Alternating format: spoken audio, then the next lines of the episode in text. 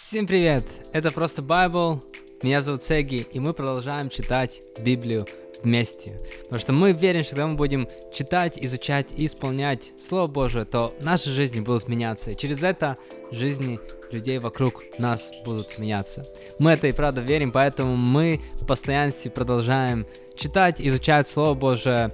А, этот проект называется просто Bible, потому что каждый будний день мы читаем просто по несколько глав из Нового Завета, и потом вместе молимся. В максимальном простом формате я вот сижу у себя в зале, записываю, а, поэтому вот так вот в простоте мы это делаем. И это уже 80 какой-то выпуск. Мы не останавливаемся. И как минимум весь Новый Завет мы вот так вот прочитаем вместе. Поэтому спасибо всем, кто подключился, спасибо всем, кто подписывается и в постоянстве читает, поддерживает. Это очень классно, это очень вдохновляет, и мы будем продолжать. И сегодня мы продолжаем из послания к Галатам и будем читать третью и четвертую главу. Добро пожаловать и давайте сразу же пойдем в дело. Послание Галатам, третья глава. Соблюдение закона или вера? Глупые галаты, кто это так заворожил вас? Вас, которым так ясно был представлен распятый Христос.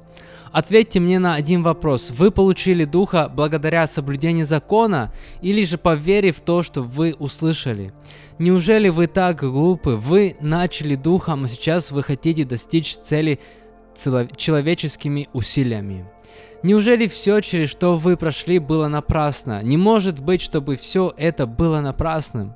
Разве Бог дает вам духа и совершает среди вас чудеса, потому что вы соблюдаете закон, или же потому что вы поверили тому, о чем вы услышали? Вспомните Авраама. Он поверил Богу, и это было временно ему, и это было вменено ему в праведность. Так поймите же, что те, кто верит, сыны Авраама. В Писании было предсказано, что Бог будет оправдывать людей из всех народов по их вере. И уже тогда была возвещена радостная весть, когда было сказано Аврааму, через тебя получат благословение все народы. Поэтому те, кто верит, получают благословение вместе с верующим Авраамом. Все, кто полагается на соблюдение закона, находятся под проклятием. Ведь написано, проклят каждый, кто не исполняет всего, что записано в книге закона. Ясно ведь, что никто не получает оправдания перед Богом исполнением закона, потому что праведный верой жив будет. Закон же основ... основывается не на вере, потому что написано, исполняющий их будет жив благодаря им.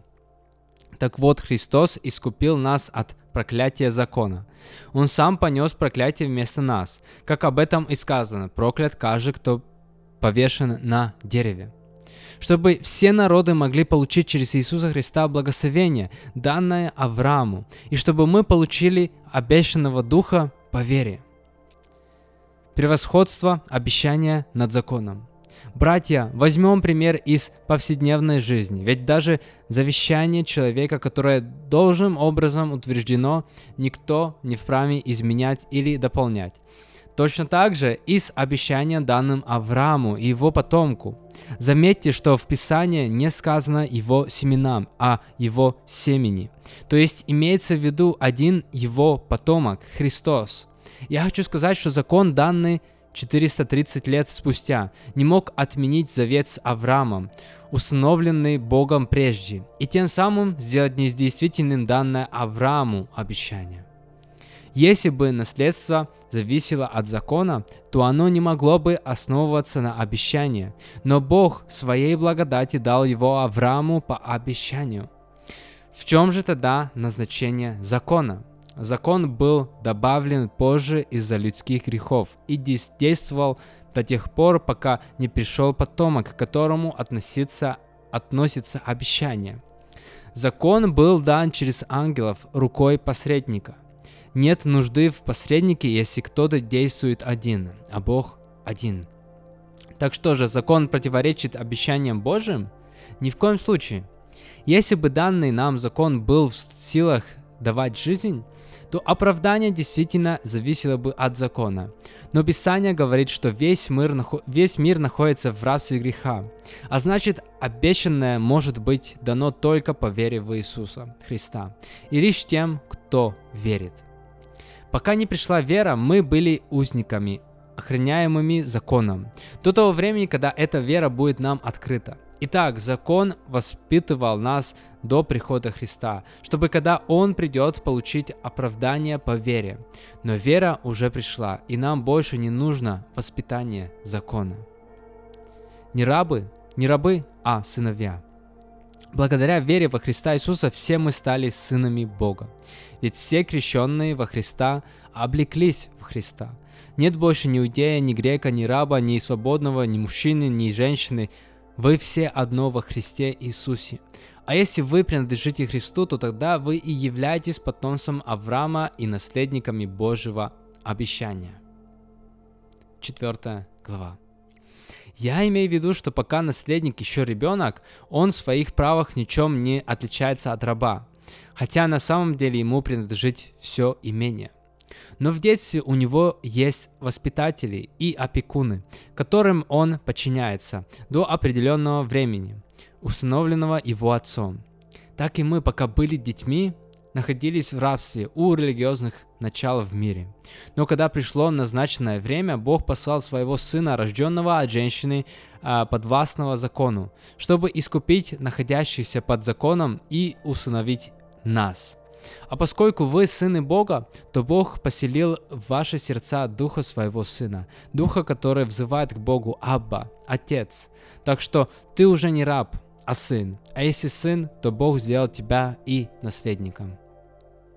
Павел переживает за галатов. Когда вы еще не знали Бога, вы были рабами существ, которые по природе своей не боги. Но сейчас вы знаете Бога, вернее сказать, Бог знает вас. Так как же вы, так как же вы могли опять вернуться к этим слабым, ничтожечным религиозным началам в рабство, которым вы желаете отдаться? Вы даже чтите определенные дни, месяцы, времена и годы. Боюсь, что все мои труды ради вас были напрасны. Братья, умоляю вас, будьте как я, потому что и я стал таким, как вы. Вы не причинили мне никакого зла. Когда в первый раз я пришел к вам возвещать радостную весть, я испытывал телесную слабость, как вы это знаете. И хотя мое физическое состояние было испытанием и для вас, вы не пренебрегали тогда мной и не унизили меня. Вы приняли меня словно ангела Божьего, как бы самого Христа, Христа Иисуса. Где же теперь тогдашнее ваше счастье? Говорю вам, вы бы даже вырвали свои глаза и отдали бы их мне, если бы это было возможно. Так неужели я стал вашим врагом от того, что говорю вам истину? Я знаю, что эти люди ревниво стараются перетянуть вас на свою сторону, но к добру это не приведет. Они лишь хотят от, оторвать вас от нас, чтобы вы стали их ревностными приверженцами. Хорошо всегда быть ревностным в достижении хорошей цели, а не только когда я бываю у вас. Дети мои, я снова испытываю родовые муки, пока в вас не отобразится образ Христа. Как бы мне хотелось сейчас быть среди вас и говорить с вами совсем в другом тоне, потому что меня удивляет то, что я о вас слышу. Дети, рабыни и дети свободные.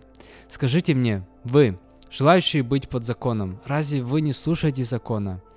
Ведь написано, что у Авраама было двое сыновей. Один родился от рабыни, а другой от свободной женщины. Сын рабыни родился по человеческой инициативе, а сын свободной родился согласно обещанию Бога.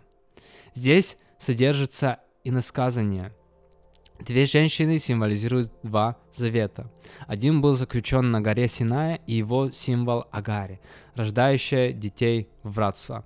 Агарь – это гора Синай в Аравии, а также это современный Иерусалим, потому что Иерусалим и все, и все его дети в братстве. Но небесный Иерусалим свободен, и он является нашей с вами матерью, ведь написано «Ликуй, бесплодная, не рожавшая детей» запевая песню, кричи и ликуй, никогда не испытывавшая родовых мук, потому что у покинутой женщины будет больше детей, чем у той, что имеет мужа. Вы же, братья, как и Исаак, дети обещания. Тогда сын, рожденный обыкновенным образом, преследовал сына, рожденного по силе духа. То же происходит и сейчас. Но что говорит об этом Писание? Говорит об этом Писание. Оно говорит, прогони рабыню и ее сына, потому что сын рабыни не разделит наследство с сыном свободной. Итак, братья, мы дети не рабыни, мы дети свободные. Аминь. Это были 3 и 4 глава из послания Галатам. Давайте будем вместе молиться. Спасибо тебе, Господь, спасибо тебе за Твою любовь, спасибо тебе за то, что мы можем быть с Тобой, что у нас есть связь с Тобой, мы можем моли- молиться к Тебе, и что у нас есть Слово Божие, что у нас есть Библия, в которой мы верим, что это и правда Твое Слово. И мы можем ее читать свободно, а, даже спустя вот это все время. И даже, может быть, нам не все понятно, или нам сложно все ставить в контекст нашего времени, а, и сейчас мы тоже читали не самое простое, простое местописание, но я просто прошу, чтобы даже когда мы не все понимали, чтобы Твое Слово меняло нас, меняло наше сердце, меняло наше мышление.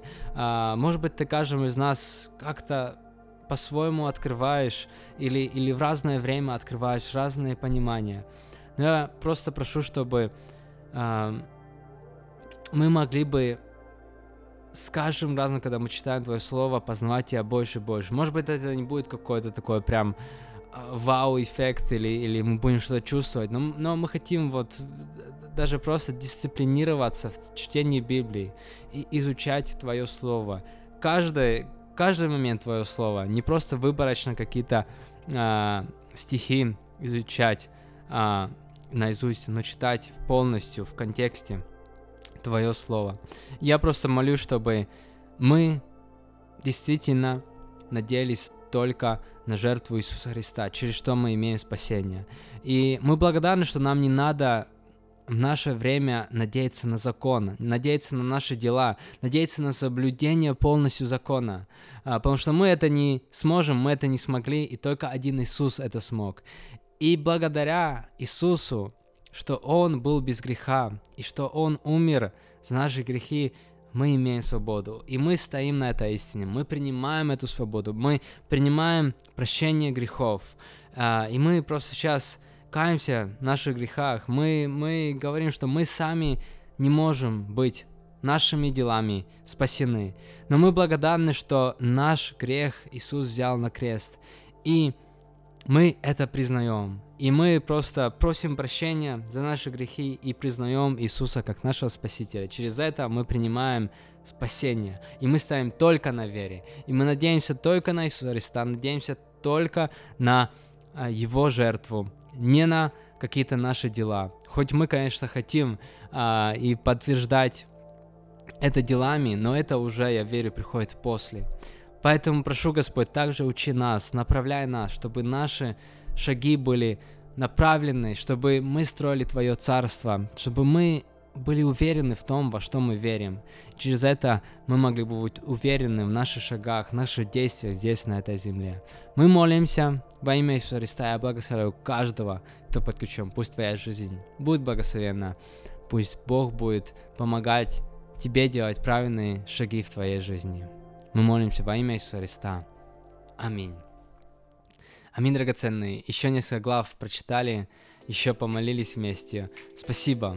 Спасибо еще раз. Здорово вместе читать слово. И я очень вдохновляю не, не только в этом выпуске читайте, а потом сами еще, может быть, несколько раз читайте и старайтесь понять, что для вас это значит в вашем контексте, в вашей стране, может быть. А, и, и также можете молиться, чтобы Бог вам лично что-то открывал. И потом можете в комментариях, если что, делиться, или если у вас есть какой-то вопрос, будем это делать вместе. Спасибо и увидимся или услышимся снова завтра на новом выпуске, где мы уже будем дочитывать Послание Галатам, да, там 6 главы, так что завтра прочитаем пятую и шестую главу. Так что увидимся или услышимся снова завтра.